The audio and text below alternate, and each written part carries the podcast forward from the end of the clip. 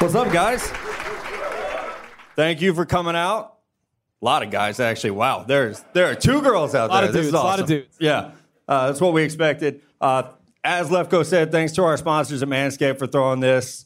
Um, you guys who are loyal listeners to Stick to Football know that one of our favorite things to do is to get out to meet you guys, to hang out. So thank you for coming out. We have a special guest who will be joining us in about ten minutes.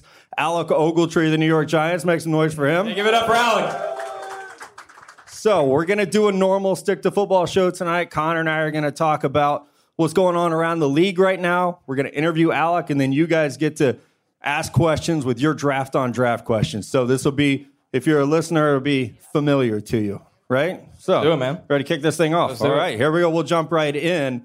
The biggest news of the day, my Kansas City Chiefs make the trade to get Frank Clark from the Seattle Seahawks. Connor and I have been talking about it all day. We've been talking about it for months, like that we thought this trade could happen, um, especially once the Russell Wilson deal got done. We felt like it, it was very likely that this was going to happen. I know I'm excited about it, but I expect you to be the voice of reason here. No, I think it's one of those rare trades where both sides win. When you look at it, Seattle was coming into this draft four picks. So something we say on every single show is you need more draft capital. They're not a rebuilding team. They just gave Russell Wilson a lot of money, but still, when you can get back a first and a second for a guy... They were not going to give him that sixty-three million dollars guaranteed, and he was not going to show up to camp on the franchise tag. They made that very clear early on. Uh, when you look at Kansas City, I mean, you ship Dee Ford out because of a scheme change. That's a big loss for them. So when it comes down to it, they need to add a pass rusher. They're in win-now mode. You look at Pat Mahomes there. I mean, this is a team that wants to be back he's, in the A F C Championship good. game. Guy's pretty good. So Matt has said this on every single show. Veach is going to be one of the most aggressive general managers in football, and he continues to prove that with this deal. Yeah, and I, I think from the, the Kansas City perspective, and I know you guys are probably tired of hearing about Kansas City, yeah, but we're going to keep talking about it. Uh, this this is one of those moves that while you have a quarterback who's still on a rookie wage scale deal, you have to be aggressive. Look at what the Rams did with Jared Goff on a, a similar deal. You can pay Aaron Donald and go get Marcus Peters and Aqib Talib and, and Ndamukong Suh and try to build a team that can close that gap. And they got close. They almost made it, almost took down the New England Patriots. I think the Chiefs are trying to do a similar thing where, okay, I think Frank Clark is a better player than Dee Ford. So you made an upgrade there. And yes, it costs money, but as we always say, the salary cap is fake. It doesn't matter that you're going to have to pay him sixty-three million dollars guaranteed because the cap will go up again next year. And then there's a new C B A that's coming into play where the players might get a bigger piece of the pie. So I think this is smart forecasting, not just by Veach and Andy Reid, but by Clark Hunt, by ownership of the Chiefs to say, we're not worried about the salary cap. We can still pay Chris Jones and and, and be this dominant team who, like right now, I think they have one of the best one-two punches in the N F L on defense. Yeah, and I think something that a lot of people are missing with Frank Clark is last year he was one of the best pass rushers in all of football. This is he got DeMarcus Lawrence money because a lot of people around the league believe he'll have a Lawrence impact. So I think when you look at how does this change the draft, when it comes down to it, Kansas City was a team they've been calling to look to move up. They've been aggressive. They wanted to get one of the top five, top six pass rushers. Instead, they get a guy pro-ready, goes back to the winning window, and a guy that they felt like they could pay for the future that fits the scheme, not just a pass rusher, but a guy that could defend the run. Let's take this back to the draft, Connor. The Seahawks, like you said, only had four picks coming into this week. Now they add pick number twenty-nine overall, and they get uh, they swap third-round picks. So you're picking a little bit later in round three, but they add a two thousand twenty second-round pick. I have a final seven-round mock draft coming out Thursday morning. I'll be nice enough and spoil it for you. I think they can get Clelin Ferrell at twenty-one, and I think they can get Lonnie Johnson at twenty-nine and fill those two biggest needs that they have if we don't see them trade back. So I think the draft implications for Seattle, my personal belief is you're overvaluing picks instead of a proven player. But if you're worried about the cap, if you're worried about giving Frank Clark that money, now you have the ammo and a lot of flexibility, really, because they can move back from twenty-one, they could sell twenty-nine, but I think they can walk away with two starters. And they, this is a team that reloaded really well yes, uh, last year on the fly. We thought they were going to be a bad team last year, and they didn't get impact from their first-round pick, Rashad Penny. So now they can reload a little bit on the go. I think to put a bow on this, Matt, the one thing I have to ask you is, is this enough for Kansas City? Because now you're without a lot of ammo in this draft. Yes, they had extra day two picks to work with, but what people want to know at the end of the day is, is this enough to get over the hump of the New England Patriots?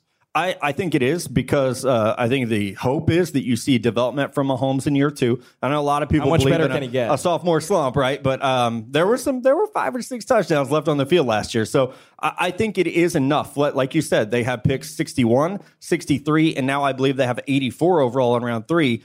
And Brett Veach uh, has been aggressive. I think he has an iffy track record right now as a drafter, um, especially with just that really one class. We haven't seen a big dividend yet, but they have to hit those three picks if they're going to catch New England, who, by the way, has twelve picks in this draft. Yeah, well, now to keep it moving because everyone's tired of talking about the Chiefs. Back to the top of the draft. Stick to the Chiefs. There's yeah. been a lot of talk this week. Will Kyler Murray actually be the number one pick? Uh, I know C B S, I believe, alerted that he won't be. Yeah, yeah. With that reaction, is has anything changed since January? No. No. Did you want more than that? I don't think anything's changed. I understand that this time of year, we all feel pressure to send off that fire tweet that's going to get all these likes and retweets. I, I feel that way, too, sometimes. Like, man, I wish I had something to put out there because I'm I, I would love for We're you bored. all to react to it, right? Draft. But you don't want to just make something up or get blatantly used by a team. I've been burned before. I was telling a story on Adam Lefkoe's podcast. It comes out tomorrow. You guys want to check that out. Like, I got burnt last year by a team who said, hey, our coaches want this player. We might t- we might draft him. They didn't. It made me look stupid. But that was real information that a team gave me. I don't doubt that someone told Pete Prisco that the Cardinals dreamed up this Kyler Murray situation to sell season tickets. But that's like, that's, that's like the draft day movie dumb. Like, that doesn't happen.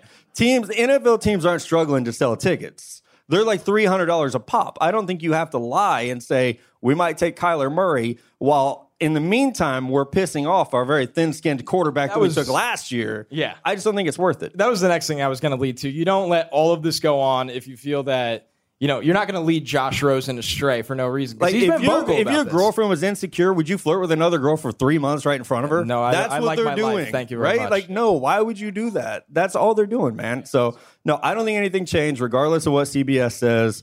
I do believe it'll be Kyler Murray, then Nick Bosa, and then it's going to get weird. Where it gets real interesting. Yeah. Uh, my New York Jets. So when it comes down to it, everybody knows the Jets want to trade this pick. It's no secret. I think there's been a lot of buzz around whether it's Washington. Don't get your hopes up for the Giants. They don't ever do business. If the Jets stay at three, it's weird to say get stuck. Like, the number three pick is a great pick. You don't want to say get stuck because you get a good player there. What is your gut feeling right now? My gut is they go D-line. Um, and I know that we've said Josh Allen for a long time because they missed on Anthony Barr in free agency, and it just makes sense, right? To fill a gap with the guy that, that burned you, that you had a deal done with and he backed out. I do think it'll be defensive line. And maybe I'm over connecting some dots here with Greg Williams and the defense that he wants to run, with the idea that Leonard Williams is going to be a free agent very soon. So why not just go best player available and take Quinton Williams, who is the top guy on my board. Um, your favorite player, Ed Oliver, makes sense because you want interior pressure. Look at the playoffs. I think Mello said this on Mock Draft Monday. The top three sackers in the N F L last year were interior defensive linemen. So why not try to get your Chris Jones or your J J. Watt, Fletcher, Fletcher Cox. Cox? Yeah, Aaron Donald is the dream, but why not get an interior player who everyone wants to talk about three four or four three? You're in subpackage sixty, seventy percent of the time now anyway, so get someone who can impact the game from a three technique. So my follow-up to that is, what kind of voice in the draft room, if you're the Raiders, everybody was sent home, but in the Jets draft room, first-year defensive coordinator there, I know he's been successful everywhere in the past, does Greg Williams have? I think you, if you're Greg Williams, you have to hope that you've spent the last three months building a relationship with someone in that front office, whether it's Mike McCagnon or Brian Heimerdinger or whomever in the stacking order. You have to hope that you've made the connection with one of those guys to plead your case, to say, okay, if if we can't trade out, please get me this player, because that that does happen. You the coaches often, and they will be more involved in the draft process for some teams than the scouts. They'll have a chance to to profess how important a player is. So before we move on to the Oakland Raiders, let's talk about that trade-out scenario, because is there a point in this draft where you feel like you can't move beyond that point? Is it fifteen with I, Washington? I do think it's fifteen if your goal is to get an edge rusher. If you have identified, and you have to do that with a trade, you have to identify, okay, if we move back to fifteen, we have that many players that we like. Yeah. So I think fifteen is the breaking point, because you could probably still get Brian Burns and fill your edge rusher need. There's a chance you could maybe get Christian Wilkins if you want to go for that defensive tackle. But it takes two to tango, right? And I think that's where the Jets are having trouble. It's where the Lions are having trouble. Is there are teams that want to trade up, like the Houston Texans, but getting someone to come up that far is where we're stuck right now, which is a perfect segue to why the Raiders are right now rumored to want every player in the N F L draft. Every single person. Yeah. I, I said Dwayne every Haskins team. Last night. It's no secret they love Quinton Williams. They love Devin White. Yeah. Some will tell you they love Ed Oliver. So this goes on and on, and on, which is a great job by Oakland, number one. It really is. This is what you want, is that people are connecting dots everywhere. It's almost like their G M has media experience and knows how to play this game, right? So um, I love Mike, and he's doing a great job of controlling this process. He must be a big Game of Thrones fan because he's owning the politics of the draft right now. Like, let's move this piece. And, oh, wait, I'm going to call this guy and tell him. Like, Mayock's probably the one like, hey, somebody call Connor Rogers and say that we're going to take Dwayne Haskins. That's why I got fooled last you know? night. No, I mean, I'm just no. kidding. I'm sticking no, by I it. I hope they take him. I really do because, um, yeah, it would be And this be goes hilarious. Back to the part of the process we discussed earlier is sometimes, you know, people think you get fooled. And sometimes it's not the case. The coaches actually might like the player, and they might not win out. And I'll back you up on that, man. Signs off on picks. Right. I, I've heard a lot that there are people in Oakland that like Dwayne Haskins, just like they're, listen, Jeremy Bates last year liked Josh Allen. The Jets didn't take Josh Allen. Doesn't mean Jeremy Bates didn't like him and didn't vouch and for him. Where is Jeremy Bates now? I don't even know. Yeah, it's probably on a beach somewhere. Climbing mountains again. Yeah, oh. so it, it's important to, you know, like you're told something, and it's from a credible person. It could be the offensive coordinator of the Jets. Doesn't mean that's who they're take. So I think the Raiders will take the best of those two. You say Quinton Williams or Devin White. And then the Tampa Bay Buccaneers are a, a fascinating team. Bruce Arians basically came out today and said, we're not trading. There are five or six elite players in this class. So they're positioned well, I think, to take whomever Oakland doesn't. If the Raiders take Quinton, Bucks take Devin White. If the Raiders take Devin White, Bucks take Quinton or Ed Oliver, ship Gerald McCoy out of town, and just go about their day. So with them being one of the easiest teams, what's something in the top ten, maybe top fifteen, including a trade up, that not would surprise you, but would surprise everyone else? Are we sleeping on Cincinnati being in this picture? Well, I think we're sleeping on Cincinnati being a team that could trade for a quarterback, trade up to get their quarterback. Uh, Detroit, it's no secret, Detroit wants out at eight. So if you need to get ahead of the Denver Broncos, that that's the spot you're probably coming to. I wouldn't Who does that sleep. Get you? It gets you Daniel Jones, which I know you hate, but it, it could get you Daniel Jones. So I think that's that's the most fascinating aspect. It seems like the teams at the end of round one are okay. Like the Chargers feel like they could probably trade for Josh Rosen. They're going to be okay. The Patriots don't feel a sense of urgency because Tom Brady is God. So he's going to play for four more years. And if you drafted someone, they're probably not going to overlap as much as you would like. So I, I think Cincinnati is a wild card in this in this draft. You know, Jacksonville is too. For a long time, we've just said T J Hawkinson or Jawan Taylor. I mean, uh, I wouldn't be shocked if they took D K Metcalf. I wouldn't be shocked if they took Rashawn Gary. They could really do anything, and it wouldn't it wouldn't be a huge surprise at this point. I'm excited to bring out our guest, New York Giants linebacker, Alec Ogletree. Guys, make some noise for our guest. Awesome. Welcome to Stick to Football, man. We appreciate you coming out. I appreciate you having me, man. Awesome. We've been catching up backstage talking. I think we actually just gave you all our questions earlier today. We so did the podcast in the back already. Yeah, so, guys, uh, it's, so it's just important. A rerun. Yeah, yeah, it is a rerun for sure. We wanted to get you warmed up. I'm sure everyone here wants to know the, the burning question. Are you guys going to take a quarterback at six or seventeen? Because they tell you that, right? Yeah, I mean, they Gettleman Gettleman just told me today. I mean, no, I don't know, honestly. I mean, we find out really just like how you guys find out. I mean, it's we look on T V and they're like, oh, we drafted this guy. So, and as long, that's how trades go down and all that stuff go down. So, I mean, it's they definitely keep it uh, pretty tight as far as like what, what they're going to do. I mean, but... You know, I, I hope that we just draft guys that, you know, are going to come in and help us win games. I mean, you know, of course we don't have a lot of the, the hoopla going on right now, but nobody's really banking on us. But, you know, I definitely think we're going to get some guys that, you know, come in and help us win a lot of games this year. So, so being one of the veterans left on the defense, does that change your mindset at all, knowing that you might have a new face of the franchise? When you take a quarterback, that's how everyone's billed as, or a pass rusher in the front seven that you want to bring along. Does it change anything anything the way you go about your business? No, it, it doesn't change anything for me. I mean, my job is to come in and, you know, help the guys get better and, you know, lead the defense. And, you know, I I, I take that responsibility, you know, wholeheartedly. And, and, you know, I'm thankful for the opportunity. So, You know, for me, I'm going to go out there and do my, give my best, give my all every single day to, to the guys to help them get better. And, you know, hopefully that translates into winning games. You mentioned the defense, and one thing that a lot of us so-called experts have thought this year is that this transition to a, maybe a new defensive scheme could have, maybe it's why Olivier Vernon's gone. Maybe it's why Landon Collins wasn't a priority. How much do you look at that and say, like, okay, you might be changing to a, di- a different defense. How much does that affect you? Uh, well, I've played in both styles. Um, so, you know, for the thing is is having the camaraderie of the guys, the, the communication from each level, that's what really makes a good defense. I mean, everybody has scheme. You can be in a three four or four three. Um, I think what Betch brings to the table is is a, is a great asset for us, and the type of guys that we have in there, you know, as far as the O T A is going right now, and you know, we'll see what we do in the draft and the guys that they bring in. But, you know, his defense is uh, an attacking style type defense. It brings a lot of pressure. It, it creates confusion for the offense. Um, and, you know, he, he put, put guys in the right position. I mean, like I said, but you have to have everybody buying into the to the same culture or, or I mean, whatever coach is preaching to us.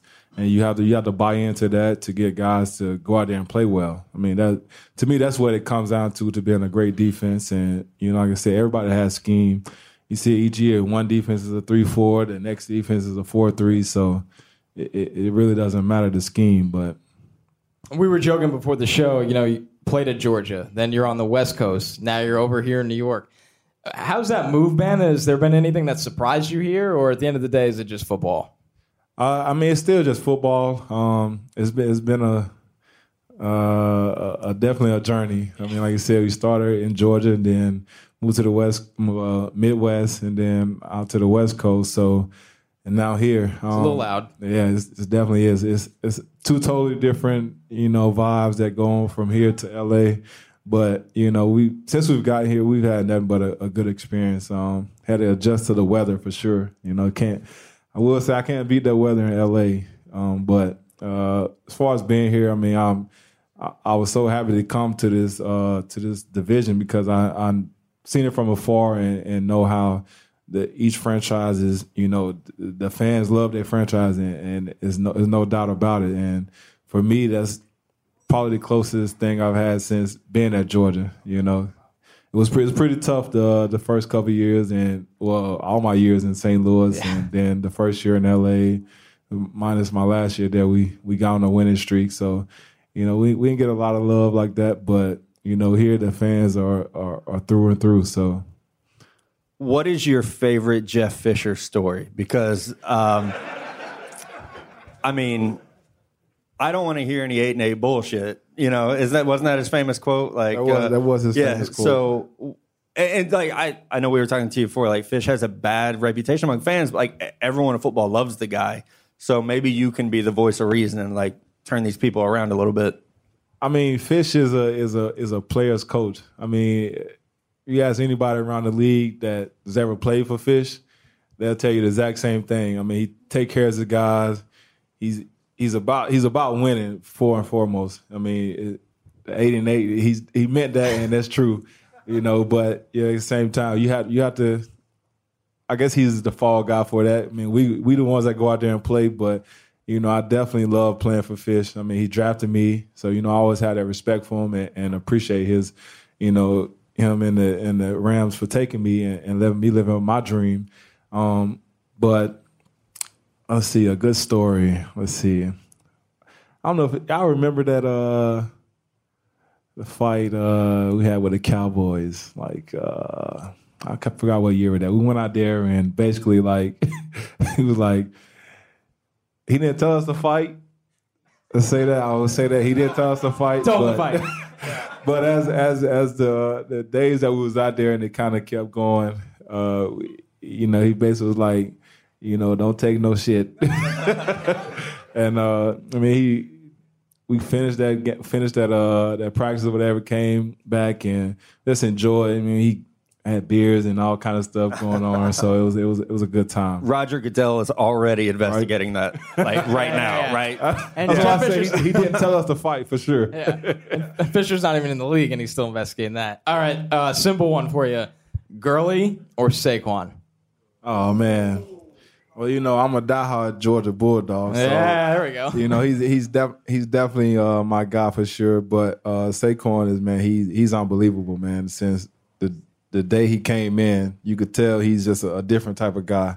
And that's the same with, with Todd. I mean, I, I tell people, when Todd first came to Georgia, like, I swear he did talk. Like, the Todd you see now, he did not talk. I was like, man, this dude a mute or something.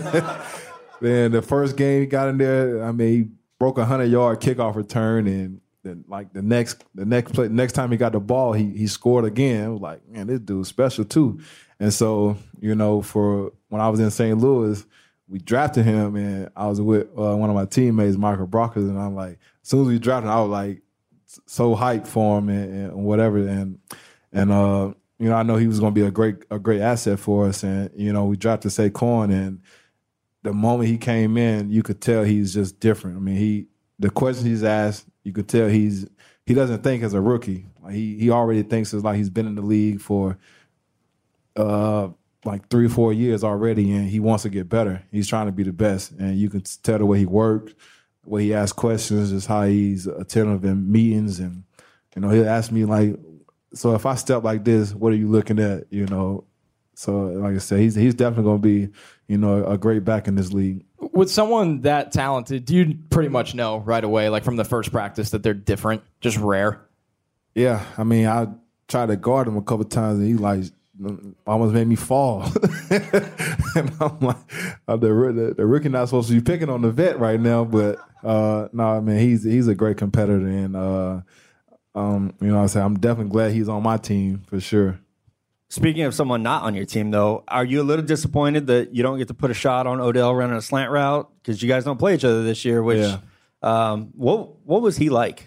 Just just us three talking. Nobody else will hear this. Uh, right?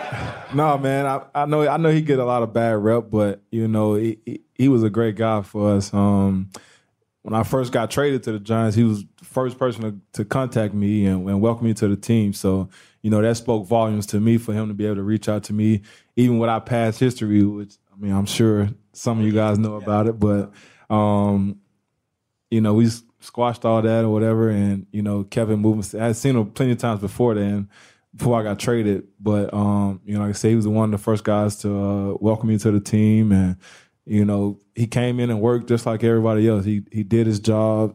And he did it well, and it was a reason why he's one of the best receivers in the league. So, you know, I definitely wish him luck over in Cleveland, and, you know, if we get a chance to play him, I hope he doesn't do too much against us. Just, you know, let us get a couple picks and hold him to under fifty yards. Who's the biggest shit talker left on the Giants right now? Hmm. My gut tells me it's not you. No, it's not. It's not yeah. me. I don't. I don't really talk too much shit unless somebody's talking to me, but. Uh, I secretly hope it's Eli. Like, I just want, like, I, like he's I, just like, fuck you, Alec. Fuck right, you. Like, yeah, he's actually like, yeah, like motherfucking people. Yeah, that'd be great. No, no, that's that's not that's not Eli role. Um, no, Jack Rabbit's not it either. I, w- I haven't seen him play yet, but just being at the fight with him this past weekend, uh, Jabril definitely is. He's a guy that with I high energy. That. Yeah. Oh yeah. No, he's he's he's definitely with the shits for sure. Do like that. That's a, a, a kind of an underrated pick because you think like when you have Rabbit out there and he's so energetic. Well, Jack Rabbit's and, on the he's he's on the island by yeah. himself out there, so he right. can only really talk to the receiver. Right. But I mean, he I'm sure he does. He he definitely does his talking to the receiver yep. without a doubt. But you know, I I know Jabril's gonna be in that box with us and, and and all that stuff. And like I said, just being at the fight with him this past weekend. And, and seeing how he was just so energetic about the fight, you know, of course he had uh, one of his friends fighting too, um, but I can I can definitely see him uh, stirring the pot a little bit. There we go. When the schedule came out, was there one game that you were like, all right, like that's the one I'm I'm looking forward to the most? Yeah, Dallas, the first one. Yeah, yeah that's a good one. Yeah, that first one, that first one yeah. for sure. Yeah, you just want to meet Zeke in the hole, right? Just get it over with first play. Uh, I mean, I ain't saying it got to be the first play, but you know, we we can we can. We can do what we got. We need to do, you know, at the, at the time when we meet. Um, you know, we open up with a division game, and it's, you know, no better team to open up with than Dallas. So definitely excited about that one for sure. All right, man. Something we do on every episode of Stick to Football is we take questions from our listeners. So right. You down to answer some questions too? I am down. I am All right. Down. We call it draft on draft, which normally we have a couple of beers when we do it, but you guys can have some for us instead. So our, our live audience will be asking some questions. So uh, Jesse, you want to raise their hand? Is yeah. that a question? There we go. Hey, Alec, I'm a big fan. My name is Antonio. I got a quick question to you. Do you want to, would you rather play zone or man? And um, if you like playing e- each one of those, like, do you request the coach to, hey, can you call more zone or more man for you? Uh, it really, it really kind of depends on, you know, which team we're playing. You know, some teams, they run a lot of man beating routes and, you know, they try to, it's better to play a, a zone against them just because of the scheme that they run. Um, so it, it really just depends on which team we're playing and, you know, how, how good their back is or tight end or whoever it is. You know, it may not favor a matchup that we like. So, you know, it just depends on, like I said, the scheme that we play, who we're playing against.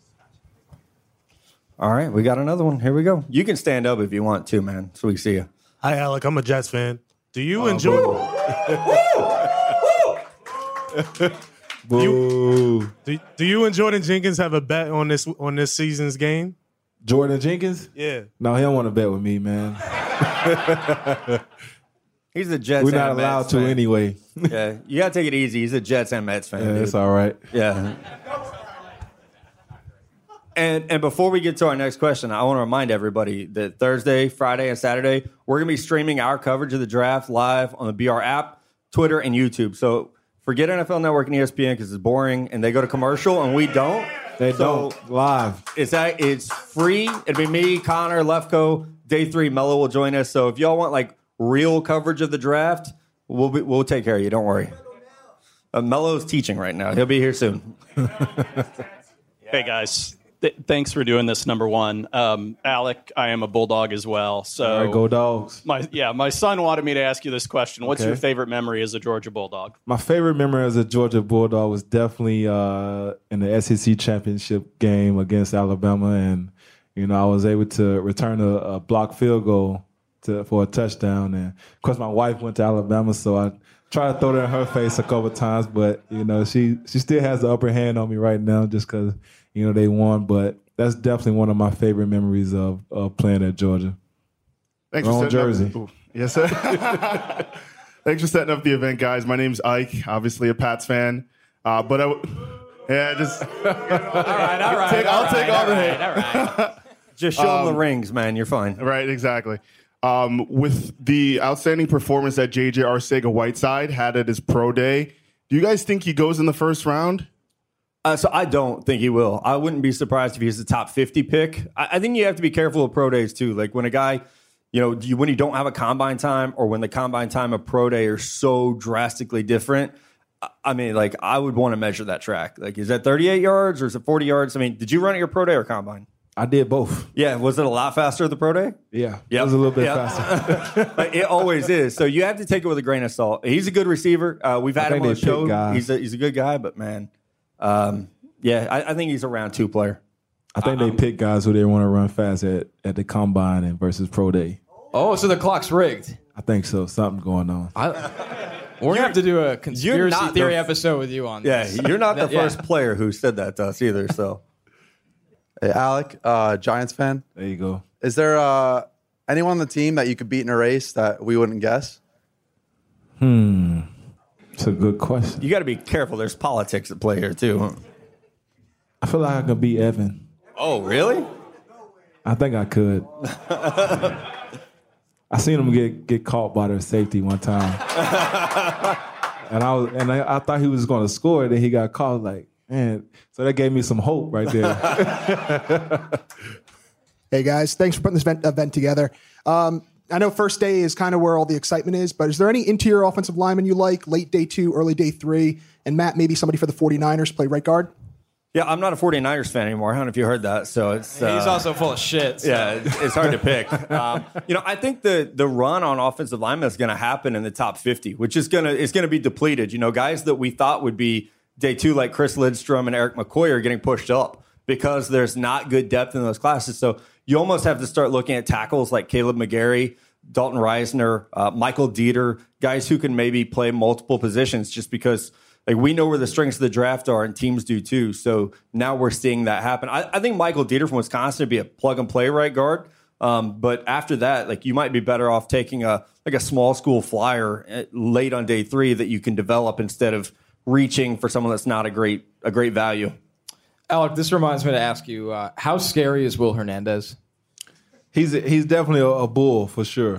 He's he's uh, he the first his first weeks there he had a yeah a couple yeah. couple fights with with a, with a guy that's that's. just as big as him and, and just as much of a bull as him. So, you know, he definitely has a, as, as a mean streak in him. And, you know, like I said, he's not somebody you want to run into for sure. Does he um, still wear the, like, crop top mesh jersey in practice? Because he did at the Senior Bowl, and we were like, okay, I respect that because you're a big guy and you're wearing the crop yeah. top. Um, no, Coach Coach doesn't really allow us to do stuff like that. So, yeah, you know, he wants bad. to see your number and, and see your name and stuff like that. So. Hey, Alec, as a Bear fan, I want to ask, what did you see pre-snap on that, uh, was it the second play from scrimmage where uh, you from picked off scrimmage? Yep. When, when, you, I dropped him when you picked off Chase Daniel at like the...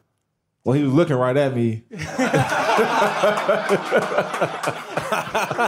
Sometimes it's simple. Yeah, right? All right, all right? He was looking right at me. I, I was on the line of scrimmage and he snapped the ball and I he was literally looking my direction and like, Some some kind of way I jumped up and was able to catch the ball. So, you know, I you know I think it, you know, good hands and, and you know I appreciate him throwing it to me. Yeah, noted N F L starter Chase Daniel. You know, didn't really look off the coverage there. Yeah, yeah, it happens. Alec, right over here. Um, just want to say for one, I really want to give you a huge shout out for the career you've had so far. Thank you. You know, thank being you. a professional and being so productive, man. It's been fun watching you throughout the years. And I have a draft question for two of the best guys I know in this business when it comes to doing this. Um, I had the chance to speak with Connor about my Colts in an interview.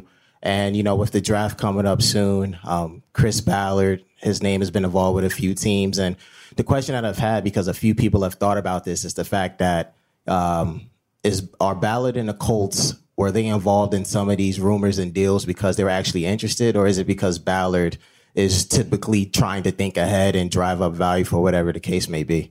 I think both. Like, honestly, both. And I think that even goes back to, like, we heard the Kareem Hunt stuff first, right? And it's like sometimes people just connect dots because Ballard is aggressive and maybe he's not going to put as much stock into, like, in Indy, you can handle Kareem Hunt a lot differently than you could here or in L A. You know, it's so you think about, okay, where can someone go that they would get a second chance? I think Ballard has that reputation, but I also think that, like, this is such a cliche, but like Ballard's playing chess and a lot of guys are just playing checkers, right? And so look at what they did last year. They drafted two all-pros. It's hard to be an all-pro rookie.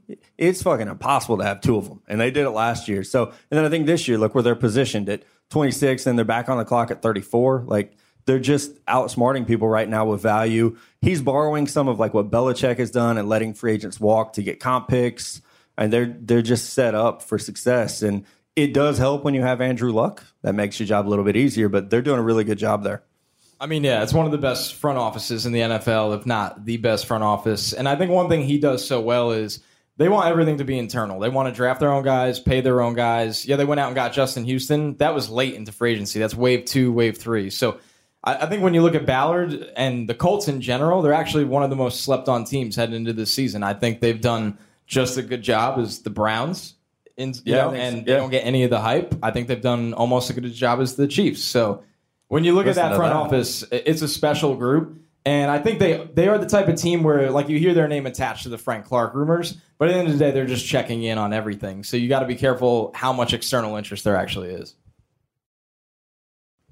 Hi, my name is Ali Siddiqui. Uh, thank you so much for being here, Alec. Um, thank you. But I, I'm a Jet fan, so I have to ask a Jet question. Let's do it. Um, so I know you're, like, in love with Ed Oliver, and I've read about the guy, I've heard about the guy, but, like, the more I keep hearing about Quinton Williams, they keep talking about, like, how he's, like, one oh one, like, you won't see a player like this again. So, like, in, like, the situation that we're in at number three, what would you rather do? Would you rather have Quinton Williams at three, or would you rather trade down and get Ed Oliver a little bit later? In a, in a perfect, gonna, in he's going to have world. to listen to Lefkoe's show tomorrow to find yeah. out. We no, we'll give it away it. now. But in a perfect world, you do trade down because the Jets don't have a second-round pick. They have a lot of holes to fill. I think with I think what people are missing is that Ed and Quinton, while they're listed as defensive tackles in this draft, they're different players. Ed went to Houston, and they asked him to play nose tackle, and he was playing at about two hundred seventy pounds. I know he got up to two eighty-seven for the combine, two eighty-one for the pro day, but you know it's not fake weight. It's just that's not what he played at last year. So you look at a guy like Ed, he can play on the outside in a pinch if you need to. He can kick inside on passing downs. Quinton is is someone that's going to live as a three-tech. That's simply how it is. So Jets are an interesting situation. I mean, you paid Henry Anderson, you have Leonard Williams, so it feels like a couple years ago all over again when they had Mo Wilkerson, Sheldon Richardson. You know, they had a logjam along that defensive line. So when it comes down to it, I, the trade down is the best option. I'm just not a believer they'll find a partner to do it. Hey, guys, thank you for doing this. My name is Justin. Uh, Alec, I wanted to ask, what's the weirdest question you got the N F L draft? Hmm.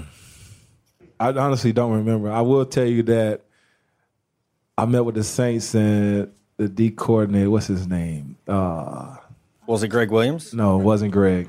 Because Greg's it was, weird. It was uh, no, it was uh, no. His name is like Joe or not Joe Vitt. Wasn't still Vick. There. Joe Vitt. Joe Vitt. He's with the Jets now. Be scared. I think. He, I think. Crazy. I think that was him. Kind of a short guy. Yeah, I've heard yeah. he erupts in interviews. Yeah, he like cussed me out. Don't feel bad. You're no, not like, like, like dog cussed me like, like. Yeah. Don't say nothing. Yeah. Every time I try to say something, he was like, cut me off, like, and I, you just know, me, I was just react? Like, yes, sir, like, I, I, I couldn't say anything. All right. That was that was a, that was by one of the craziest interviews I had. I was. I like this guy's hat. It says "Make football violent again." Uh-oh. That's what I'm hoping out of the Giants defense this year. Yeah. But uh, my question to you, Alec, is uh, big Giants fan. Uh, you got some young talent, B J Hill, Lorenzo Carter, Georgia mm-hmm. guy, big fan of. Uh, what are some guys that you think you'd want to play with that are in the draft right now on defense uh, as part of Betcher's defense? And who do you guys think that they're going to target at six or seventeen, if at all? Um. Well, I mean, I I don't really, like I said, it, it's kind of hard for me to say, oh, I want to play with this guy from the draft or whatever. I mean, if we draft somebody on defense, you know, I, I'm I'm banking on them bringing in guys that has, you know, high character and, and they want to be here to win games. And, and, you know, they're about going one hundred ten percent each and every play and, and, you know, giving it all for the teammates. And so, you know, if we can find a guy like that, it doesn't matter if they play defensive line, linebacker, or, or the safety or secondary position. You know, we just we want somebody in that wants to win and wants to be great and, you know, help us win a lot of games. And I think to your question about six and seventeen, you know, it's everything I've heard is that at six, they want a pass rusher. And I think you look at Dave Gettleman's, you know, history in Carolina, even back when he was with the Giants before, he prioritizes O-line and D-line. And last year they got Will in the second, yep. uh, paid Nate Solder.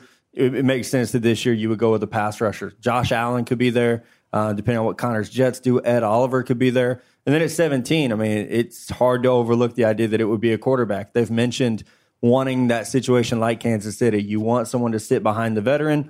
So whether it's Drew Lock or Daniel Jones or Dwayne Haskins, not Daniel Jones, whether it's Drew Lock or Dwayne Haskins. Um, Smart man. You know, like I, I think that that's the ideal situation uh, for them. And then, you know, to come back around two with an early pick and, it, you know, maybe try to plug in another one of those holes. I mean, I think if Dwayne Haskins is there at six, you take him and you don't look back. It's not rocket science for me. Take the quarterback. If he needs to sit because he was a one-year starter, let him sit. seventeen, there will be somebody really good left on the board from this defensive group of guys that have round one grades, whether it's Montez Sweat, who might be sliding, Burns, Clelin Ferrell is another guy that fits. There's a lot of guys in that group. So I actually think the Giants are positioned well. I think they've done a good job smoke screening everyone with all this talk. And, you know, maybe their quarterback of the future just falls right into their lap at that top pick. I thought you said their top knee was a linebacker, right? And then we said, like, you need a middle linebacker? No, that one. No, no I'm just messing no, with no, you. No, no. What's that? No, I'm just messing with you. I'm all spaced out. All right, we got we got a I've couple time for a couple on, more, two more. Hey, maybe. Long time no see. Yeah, what's up? Hey, so for all three of you, I don't care if you've seen them or not. Riley Ridley or Mecole Hardman? Riley Ridley. Oh, yeah, that was quick. Yeah, I mean, I think I think he has more of like the actual, like attributes of like a receiver. I know Nico's, is that how you say his name? Yeah. Yeah. And he's more of a track guy, but if I had my pick, I would definitely take Riley. So I seen his brother play in Atlanta, and he's pretty nice. So yeah. I'm gonna cheat, Clayton, and say it depends on what team. Yeah. Like, because for a lot of teams, like Riley's going to be a, a very good route runner. He's a good possession receiver. But like, if I could put Mecole on the Rams, like, okay, that'd be fun. Like, I would do that because they would know how to use him, utilize his speed. Patriots, you know, there's just the right teams would find ways to get him the ball, but he's not Can't a conventional receiver. Yeah. Yeah. I mean, the Georgia guys, right? Right. That's there you go. Yeah, I mean, they're fantastic. Two totally different players. I like Mecole a lot just because of his speed. I think uh, he could be even more productive at the next level in an offense that uses him vertically, but Riley's going to be a really good player for a really long time. All right, we got one more, and it's a Jets fan. Yeah, question for Connor and Matt. How high was Gil Brandt when he compared Daniel Jones to Peyton Manning? uh, man, no comment. I don't know what the... Um, I, I will say this, and I know this is like a P C answer. I respect Gil Brandt a lot because I feel like guys like myself actually wouldn't have a job were it not for the Gil Brandts, the Mel Kuypers, and the guys who came before me. Um, so I respect him a lot. I strongly disagree with that take. Uh, I think you can watch Daniel and he moves like Eli, but people are definitely over-connecting the fact that he was coached by David Cutcliffe. Like, Alec and I could have the same linebackers coach, and you could tell that he's going to be better than me. Like, it's...